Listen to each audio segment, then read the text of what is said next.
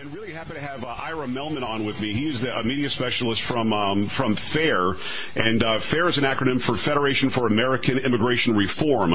Ira, I appreciate you taking the time. Thanks. Thank you. All right, so we've got 100 days in, and I don't, like the president, I don't think that 100 days is some sort of a landmark that if he doesn't succeed in everything that he promised on the campaign trail, he should be ousted from office like Maxine Waters wants. I don't think that accomplishing everything in 100 days is anything that ever was a litmus test until about, 50 or 100 years ago.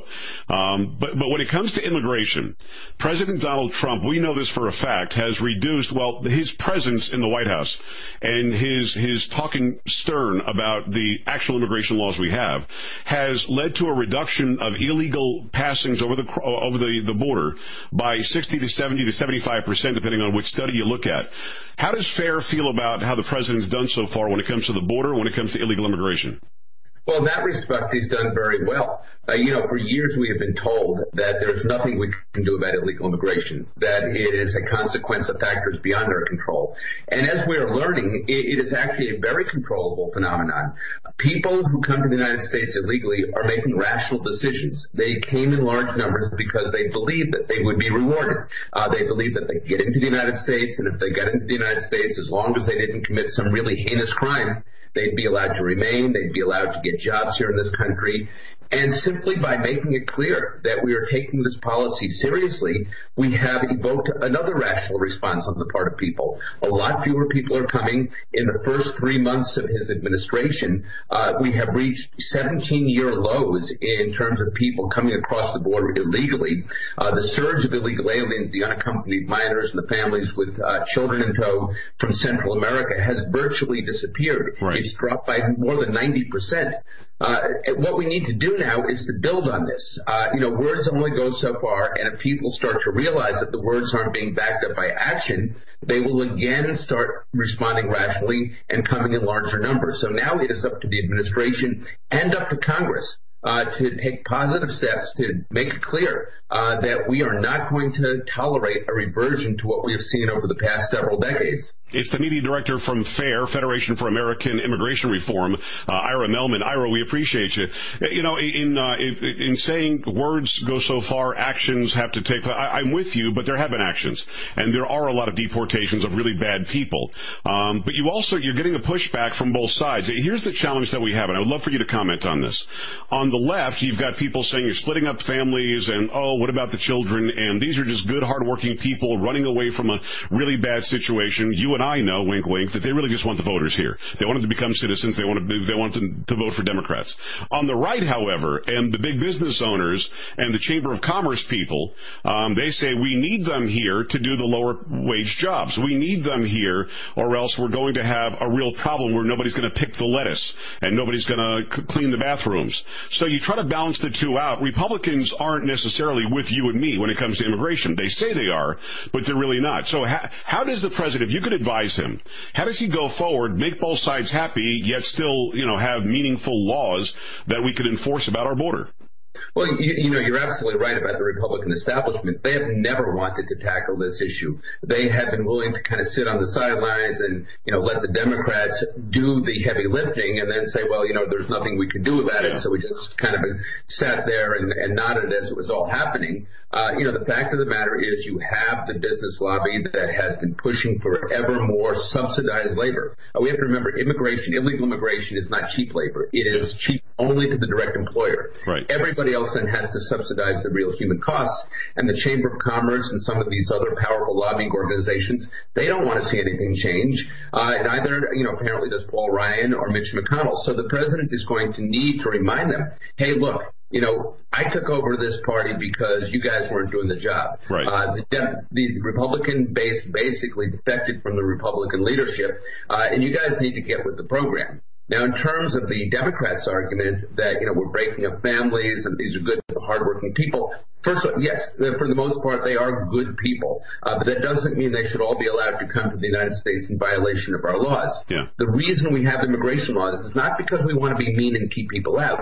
It's because we understand that while immigration always benefits immigrants, it very often has a detrimental effect on a lot of people in this country whose rights and interests need to be protected as well. And that's why we need to enforce those laws. We also need to get past this point that, you know, blaming enforcement of the law for the consequences to innocent family members. In every other area of law enforcement, without exception, we hold the people who violate laws responsible for any adverse consequences to family members.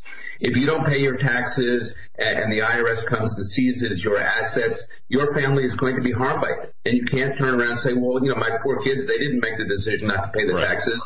No, it is your responsibility.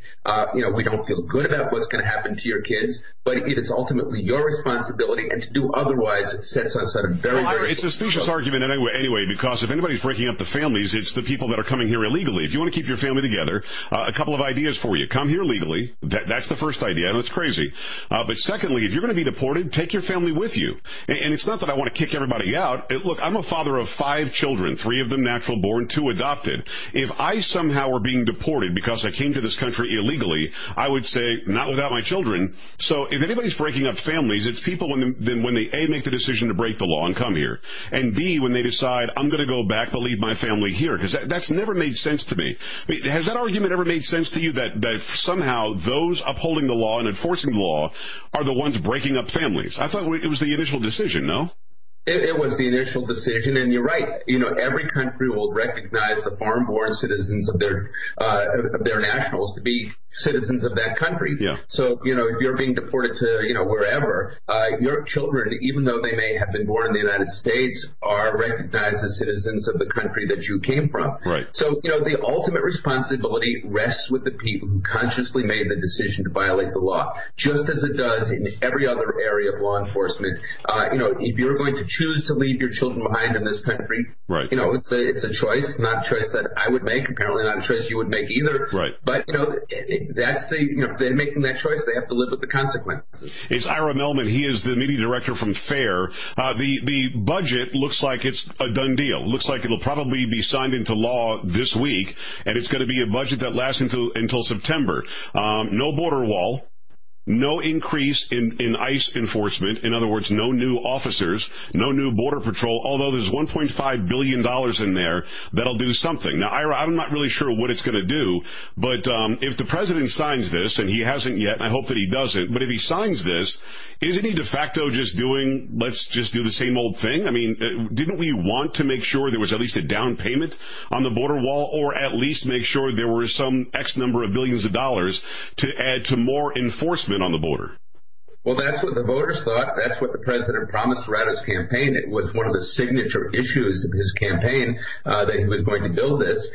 You know, it appears that he has kind of accepted this deal. You know, he's not likely to veto it, but, you know, he surprised us before. And maybe he's contemplating coming back and finding another day when the 2018 budget comes up. You know, the new fiscal year starts October 1. But, you know, in the meantime, it has been a sellout. You know, the Republican congressional leadership, again, they've never wanted to go to the mat over this issue, in spite of the fact that, you know, they've all said President Obama's executive amnesty programs were unconstitutional. They never voted to defund them because they didn't want to be responsible for shutting down the government, never realizing or making the point that it takes two to create an impasse. And, you know, let the Democrats explain why they're willing to shut down the government in order to protect people who are in the country. Well, at some point, just shut down the government. At some point, the government shouldn't operate if we're going to continue to have anywhere between 10 and 20 million people here that are here illegally. We can't just keep saying, well, we really can't shut down government. I mean, there are things in there that you and I aren't going to even talk about, like funding for Planned Parenthood. I mean, there's all sorts of liberal stuff in here. We're increasing the budget in just about every department. And what we were told was we'd be decreasing the budget in all these departments except for military, and we are increasing it there, and except for the border when it comes to manpower and when it comes to a wall, either physical or virtual. And we're just not getting it. The president is a great deal maker. I just don't see this as a great deal. So what happens going forward if this gets signed? Do we have to wait until September to even start contemplating doing something about the border again? That's what it would seem. The good news is that October 1st is not really that far off. Yeah. And it does give the Republican leadership maybe in Congress time to develop a spine and, insist on certain things. Look, I wasn't sitting in those rooms. I don't know what the negotiations entailed. Not sure what the White House's input was. Right. But it seems that they are selling out on a lot of the things that they promised the American public. And, it's unacceptable, and it will certainly be even more unacceptable. Well, Ira, as the media guy, sorry for interrupting, but as the media guy, the media director from FAIR, I got to ask you this. The media is going crazy today. And the media is going crazy saying the left won, Schumer won, Pelosi won, illegal, they call them undocumented workers, they won. And the optics of this on May Day, when you've got a bunch of people out marching because they don't think our laws matter, it just doesn't look very good. Do you think that the president and this administration can weather this and get us to October 1st and maybe have a better plan, or are we going to start seeing more and more budgets like what we're seeing this week? Well, it's not a hopeful sign that they did this. We are certainly disappointed with the leadership in Congress and certainly the apparent capitulation on the part of the White House. We'll be fighting, the next 4 or 5 months to make sure that these are the sorts of things that are included in the fiscal 2018 budget, because this is what the president promised. This is what he campaigned on. Right. Basically, he blew up the Republican Party over issues like this. He defeated Hillary Clinton. Nobody thought he was going to do it based on issues like this. Now it's time for him to deliver, and if he has to drag his party kicking and screaming, then that's what he needs to do.